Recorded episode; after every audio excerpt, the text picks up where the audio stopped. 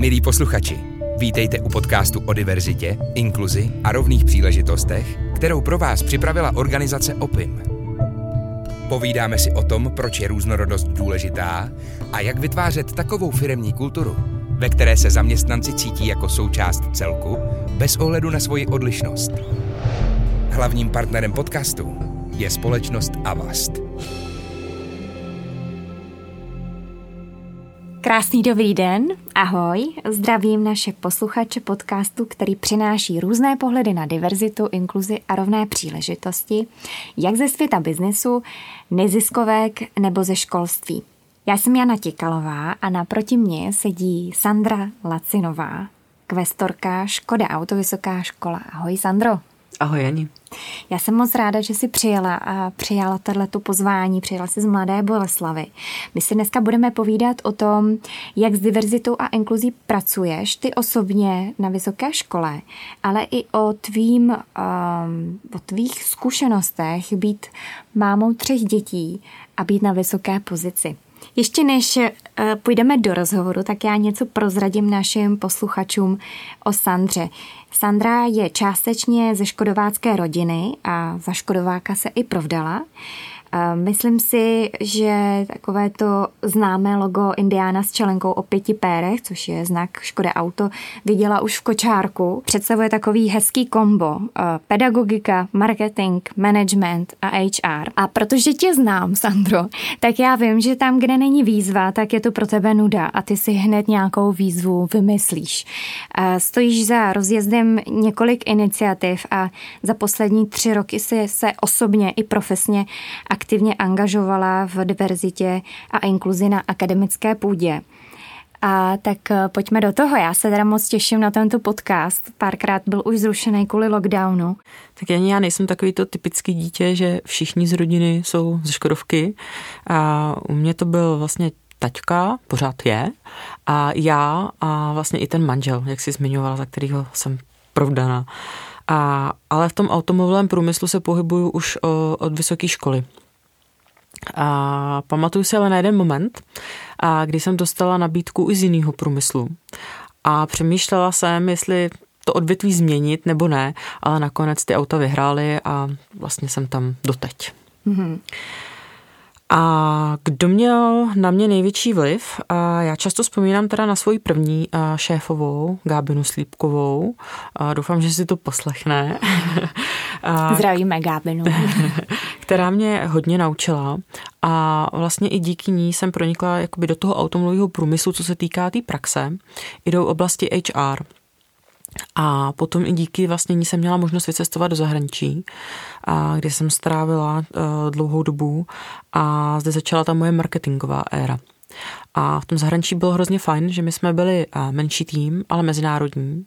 A byly tam Španělky, Ital, Fin, Irové a já Češka.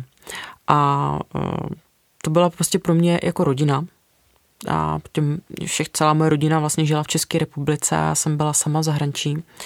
A celá ta zkušenost pro mě byla jako jedna z těch životních zkušeností, těch životních, a, která mě posunula zase někam dál. A po tom návratu do té České republiky přišel právě ten moment, jestli jako odejít z toho automobilového průmyslu nebo ne. No a jak jsem řekla už předtím, sice jsem teď 6 let ve vzdělávání, ale je to pořád ten automobilový průmysl. No a z toho a takového toho osobnějšího života, kdo měl na mě jakoby vliv a tam, kde jsem, no tak všechno to začalo u té malé Sandry. Jsem diagnostikovaná ADHD s hyperaktivitou. A především díky rodičům, kteří mi pomohli v tom, abych se s tímto naučila pracovat. A to se podařilo. Člověk si toho normálně nevšimne, což samozřejmě nemůžu říct o té hyperaktivitě. A, ale dříve, pokud bylo dítě diagnostikované ADHD, hned dostalo tu nálepku a si hloupej, nebo v tom horším případě, když do zvláštní školy. A což tady díky rodičům vlastně se podařilo opravdu tu nálepku nedostat. A, ale pro mě to tak právě nebylo, jo, jak jsem říkala. A pro mě naopak tohleto je takový ten pohon, ta vlastní vnitřní motivace, ukázat, že ten předsudek je prostě předsudek a že kdokoliv, nebo kdokoliv, někdo, kdo je diagnostikovaný ADHD, tu nálepku mít fakt nemusí v tom životě. Mm-hmm. No, a jak si říkala na začátku, no tam, kde není výzva, je nuda. A ono to tak jako opravdu je. A mě právě naopak jako baví hledat a vytvářet ty nové věci, posouvat je dopředu a pracovat s těma lidma a je rozvíjet. Hm. Když jsi povídala o těch nálepkách, jedna taková možná, s kterou jsi se, věřím, i setkala. Hm, já to teda vím, protože my jsme spolu mluvili eh, párkrát, ale je to to, že jsi uh, maminka těch třech dětí a už u prvního dítěte hned jsi se prostě vrátila zpátky do práce a takže nějaké ty předsudky toho, že nejseš tím dítětem, že tady buduješ kariéru, s tím jsi se setkávala. Možná můžeš posluchačům říct, co ti pomohlo? Ne, já se s tímhle tím fenoménem a těma předsudečnými názory setkávám stále. A to, že kariéra a děti nejdou dohromady, nebo jak si řekla, jsem špatná máma, protože nejsem na 100% a doma s těma dětmi na rodičovské dovolené, a, nebo že jenom kariéristka může dát dítě do jeslí nebo na hlídání chůvě.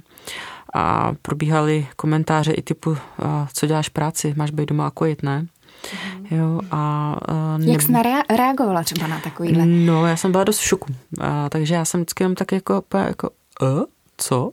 A, protože jsem to nechápala, jako že to někdo může vůbec vypustit z pusy. Mm-hmm. Že to nikoho vůbec napadne. Mm-hmm. Jo.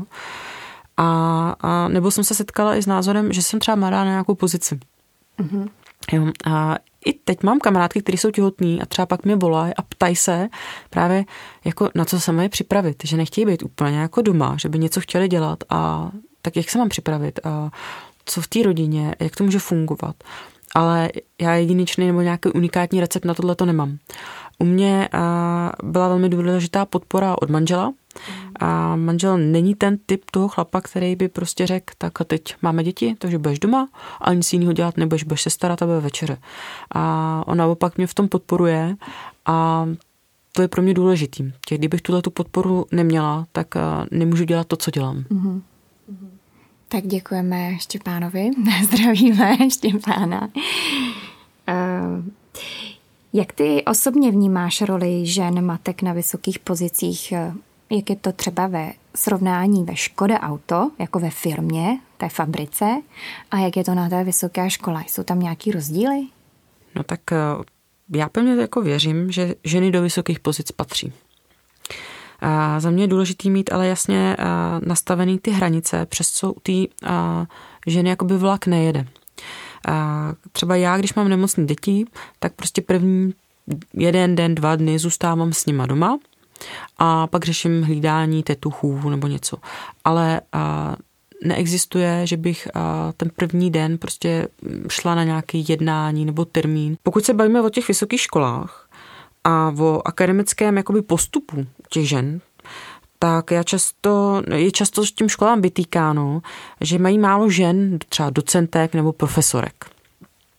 A, ale to je za mě dáno třeba taky tím, že zaprvé si plní tu roli té matky a také, že podmínky pro získání těchto hodností nejsou jednoduchý.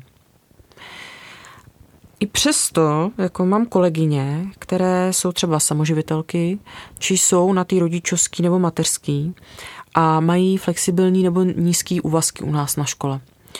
A ono to funguje. Mm-hmm. A, jo? a a v tom, v tom jako vidím, že ta škola je flexibilnější než ten korporát. Mm-hmm. Jo, a firmy samozřejmě s tím pracují, intenzivně se s tím zabývají poslední tři až pět let a snaží se dělat i tyhle ty flexibilní úvazky. Často slycháváme kvóty a ženy v managementu. A to slycháváte z té vysoké školy nebo z té škody auto, z té fabriky? Myslím, že celkově i obecně u firm mm-hmm. je to hodně sklonovaný. A já jako musím se přiznat, že já se z toho trošku vždycky tak jako oklepu, protože a pro mě jenom ty ženy jako v managementu, nějaký kvóty, a je jeden článek s celkovým tom tématu. Já to vidím trošku celistvěji, kde by se to mělo dotýkat nejenom teda, že kariérní postup u žen, ale i ta podpora žen právě co se týká třeba těch flexibilních úvazků nebo nějaký propojování generací, předávání těch know-how, jak předávat od těch lidí, od těch expertů, kteří mají ty zkušenosti, to know-how té mladší třeba generaci. A jak třeba pracovat s lidma, kteří mají, řeknu, dva roky třeba do důchodu a než nám odejdou, tak jak předat třeba to know-how, jak pracovat s tou mladší generací, a nebo naopak, když nechtějí jakoby odejít, jsou aktivní důchodci, jak tyhle ty lidi začlenit ještě vlastně do toho jako produktivního života. A to mám třeba takový příklad, to se mě povedl jeden malý projekt, a kdy učitel odborného výcviku a právě byl před tím odchodem do toho důchodu, ale je to vitální aktivní pán a nechtěl zůstat jenom doma, a spolupracujeme se základními školami a víme, že eh, základní školy často mývají problém eh, s praktickými činnostmi, že nemají kvalifikovaný personál na to, aby třeba učili dílny. A takže jsme eh, se dohodli s jednou školou, že eh, tenhle ten učitel vlastně učil u nich ty praktické činnosti sedmou, osmou třídu, pomohl jim aktualizovat eh, školní vzdělávací plán. A postupně, když už po dvou letech, kdy se cítil teda jako odejít do toho důchodu, tak předal to svoje know-how mladšímu kolegovi, který ho zaučil a perfektně to funguje. A, a ty jsi teď uh, už trošku uh, odešla vlastně k té mezigenerační uh, diverzitě. Pojďme mm-hmm. se ještě na chvilku vrátit zpátky k těm uh, ženám. Uh, takže jedna z věcí, co by pomohlo, flexibilní pracovní úvazky. A potom taková ta pochu, to pochopení, podpora od toho nadřízeného dítě nemocný, zůstávám s ním doma, nemusím to nějak vysvětlovat. Uh, je tam ještě něco třeba z tvý osobní zkušenosti, co tobě pomáhá, protože mm, přeci jenom jsou to tři děti, který máš. Jedno je i školkový, si myslím, že jo? Nebo jak jsou starý? A nejstarší teďka půjde do první třídy, mm-hmm. pak je čtyřletý a pak je dvouletý. No, takže tři děti, takovýhle věk. Tak co, co tam ještě je, co by si třeba mohla doporučit posluchačům, zaměstnavatelům, kteří si teď eh, říkají, jak, eh, co ještě jinak můžeme pro ty ženy udělat, aby to právě přesně nebylo jenom, jsou to ty uh, kvóty, jak je tam dostat, ale uh, chceme, aby si, my si je tam udrželi. Tak určitě za mě je to i takový to a, dětské prostředí, kdy jako vím, že si a, potřebuji si nějakou tu práci ještě v kanceláři dodělat, ale potřebuji si včas vyzvednout to dítě. Mm. Takže si ho třeba na půl hodiny, na hodinu můžu zjít do té kanceláře. A to taky někdy praktikuju. Ten spíš většinou ten nejmenší sedí vedle mě a dělá u počítače, jako, takže jako maminka. ho připravujeme jako maminka, už ho připravujeme na budoucí kariéru. a, a mně ještě funguje to, že za prvý teda máme samozřejmě eh, s manželem domluvanou takovou tu logistiku, že se domlouváme a to nám funguje perfektně. A máme chůvu samozřejmě, aby nám pomohla s tím nejmladším. A ještě mi funguje taky to, že mám, vím, že mám tu možnost třeba odejít z práce dřív, strávit odpoledne s dětma a potom si tu práci dodělat večer anebo ráno. Hmm. Jak brzo ráno? Ani se nepte. Prozrať to. tak většinou stávám ve čtyři ráno. Hezky. Mm. Sandro, pojďme se podívat trošku na ty projekty a aktivity, které ve Škodovce, ve Škoda Auto Vysoká škola děláte.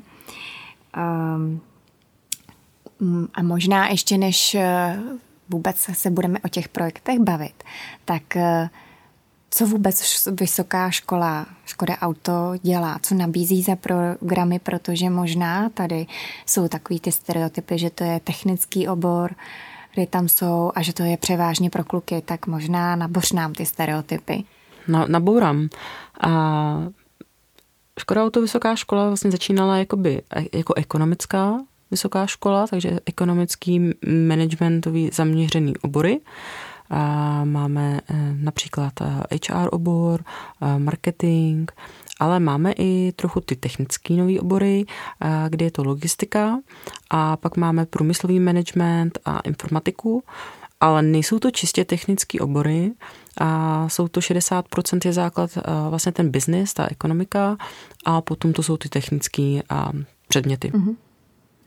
A kolik tam je třeba procent holek a procent kluků? No, ani v těch technických oborech, pokud počítám to IT, ten průmyslový management a ta logistika, tak je tam 21% holek. Mm-hmm. Takže za mě určitě ženy do techniky patří, nebo holky do techniky patří, můžeme říct. A, a můžou být i úspěšnější než ty pánové. Mm. Máte takový případy? Ty dva nové obory, ta průmyslový management a ta informatika jsou relativně opravdu nový, takže tam ještě nemáme první absolventy, mm-hmm. ale u té logistiky jsou takový případy. Mm-hmm. Ale eh, máme i absolventky, které vlastně vystudovaly ty ekonomické obory a potom vlastně tu svoji kariéru eh, otočili směrem do té techniky a dělali třeba ve vývoji v Česaně, mm-hmm. na Škodovce, takže i to je možný. Super, tak pojďme se podívat na ty projekty. Krom tohohle, co tam se všechno učí, tak naše škola má eh, štěstí úzkého kontaktu s nadnárodní firmou, která se eh, tématu vlastně diverzita a inkluze eh, věnují a stanovala si to i jako jednu z hlavních priorit. A školím nástrojích k zavádění té diverzity a inkluze vlastně do praxe a na všech svých úrovní vedení a i ve všech oblastech. No a my, vlastně můj kolegové, eh, lektoři z naší školy, jsou i eh, hlavní školitelé eh, těchto tréninků a loni jsme odškolili z téměř 2000 manažerů a mistrů ve Škoda Auto. A, tak to je jeden takový jakoby hlavní projekt, co se týká té tý diverzity. A loni v létě jsme získali nový projekt z Evropské unie a to se jmenuje Kritické incidenty a podpora diverzity v interkulturní komunikaci, který realizujeme ve spolupráci s univerzitami ze čtyř evropských zemí. Německo, Rakousko, Finsko a Itálie. A Tady v tom projektu máme zase inspiraci ze zemí, kde jsou s těmito tématy za mě mnohem dál a mají s nima intenzivnější zkušenosti než my tady čím se i prokazuje, že více než, eh, si myslím, móda nebo trend, se vlastně jedná o tu iniciativu vycházející z reality současného světa, jako je třeba ta globalizace, volný obchod, volný pohyb, pracovní síly, vzájemná závislost na řešení nadnárodních otázek a tak dále. A tady si myslím, že my jako národ jsme eh, trošku spíše konzervativní. Pak z těch dalších projektů eh, samozřejmě mm, se jedná o rozvoj infrastruktury, digitalizace, transformace pro personální rozvoj a nábor nových studentů, jako je třeba ten příklad kampaně Náskok před startem, a vlastně jsme škola, kde každý student musí absolvovat tu povinnou semestrální praxi v podniku, což ne každá škola na trhu má a nabízí a více jak 60% absolventů stráví semestr v zahraničí, ať se bavíme jak o pracovní stáži, tak o studijním pobytu. A, nabízíme program Study and Work, což je duální vzdělávání, kdy student nastoupí do prezenčního studia bakalářského e, stupně, ale zároveň už od toho prvního semestru po celou dobu toho studia vykonává praxi v podniku. Jak to funguje? funguje v čem to, spo, v čem to spočívá? Jakoby, že eh, dostane to místo mm-hmm. současně s tím, že nastoupí do té školy, tak už má předem připravené místo ve firmě, kde odvádí tu praxi. Mm-hmm. My spolupracujeme teďka na tom projektu s třema firmama a ta firma vydefinuje, eh, jaký oddělení a kolik pozic nabízí. Probíhá standardně assessment, jazykové přeskoušení, a uchazeč musí poslat životopis a motivační a, dopis a probíhá výběrový řízení. A ta firma si vybere toho svého, řekněme, budoucího zaměstnance, a ten student to kombinuje s tím studiem. Takže během toho roku záleží samozřejmě, kdy je semestr, kdy je zkouškový nebo prázdniny, tak v průměru ten student odpracuje 8 až 40 hodin týdně v té firmě a vlastně po celou tu dobu těch tři a půl let. Jaký je zájem? Nějaký další projekty? No jeden projekt mám v hlavě a ten bych chtěla rozjet s tebou.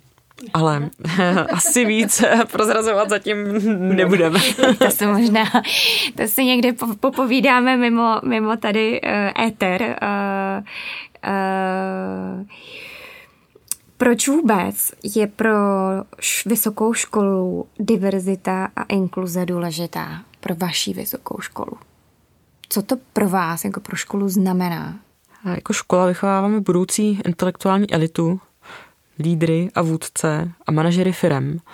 Takže jestli chceme jako společnost nebo stát nebo ekonomika uspět, tak eh, musíme držet krok se světovým vývojem a umět využívat potenciálu těch lidí. A práce s diverzitou a inkluzí je v překladu že schopnost rozpoznat a umět efektivně využívat různorodý potenciál lidských zdrojů. Tak proto. No a Sandru to prostě baví pracovat s různými lidmi, s vlastními předsudky a je to proces učení o sobě a o jiných a často musím vylézat, vlastně ostatní musí vylézat z té komfortní zóny. No a to je takový ten adrenalin a to mě baví. Hmm. Hmm. Takže tam vkládáš i, i tu Sandru, která je pro to téma zapálená. Hmm. Když bys to měla porovnat, jestli rok na vysoké škole a kdybys to měla porovnat, eh, co se tam všechno událo za, ty tvý, za tu tvoji dobu toho působení, je to velký skok?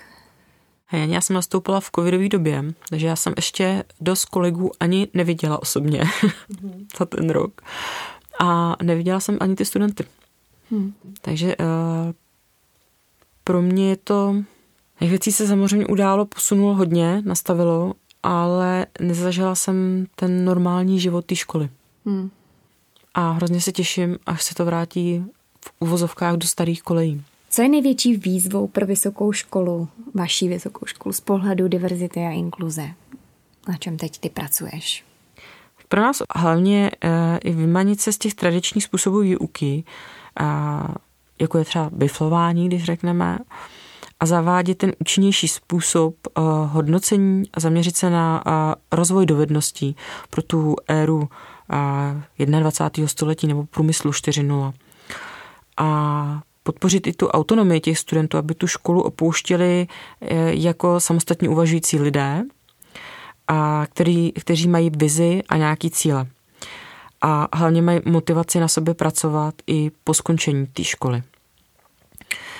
A, no a dále mají schopnost se uplatnit na tom trhu práce eh, dlouhodobě. No a aby společnost kvůli s tím eh, skostnatělým systémům samozřejmě nestrácela a ty nevyužité talenty.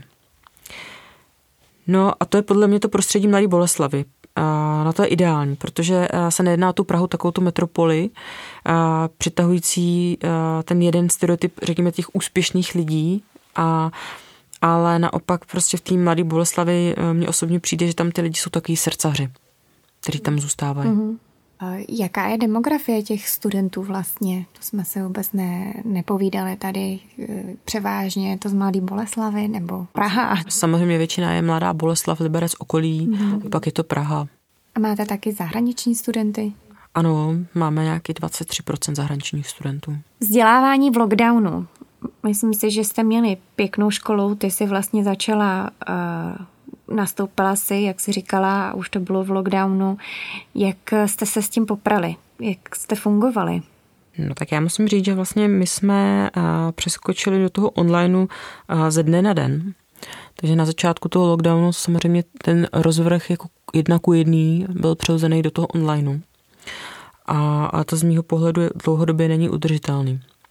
A proto i neustále pracujeme na možnostech nových forem výuky, hybridní výuka. Mm-hmm. A, a někteří kolegové přednahrávají už přednášky, a, aby byly k dispozici studentům a chodí s novýma iniciativama, jak tu výuku ještě vylepšit. Sandro, blíží se květen, což je měsíc diverzity a vy určitě máte nějaké aktivity v pipeline. Mohla by si prozradit aspoň jednu? A určitě máme připravenou marketingovou komunikaci, kde chceme komunikovat příběhy třeba našich zaměstnanců, našich studentů a ke konci měsíce taky oznámíme jednu významnou spolupráci. Mm-hmm. Super. Tak já ti moc děkuji za to, že jsi dneska přišla k nám do podcastu, že jsi přijela, udělala jsi si takový mini výlet z Mladé Boleslavy. Přeju ti hodně štěstí v tom, co všechno děláš pro tu lepší společnost e, i pro ty studenty, pro tu mladou generaci, což je ta tržní síla naší ekonomie. A děkuji ještě jednou za popovídání. Já moc děkuji ani tobě. Děkujeme za poslech. Ať už se snažíte vytvářet inkluzivní firemní kulturu, nebo hledáte práci bez předsudků. Přejeme vám hodně štěstí. Pomoc a odpovědi na některé vaše otázky naleznete na našem webu diverzitytalentpool.cz. Pokud máte chuť tento podcast podpořit, ozvěte se nám na infozavináčopim.cz a staňte se naším partnerem. Těšíme se na vás u poslechu další epizody a děkujeme za podporu našemu partnerovi společnosti Avast.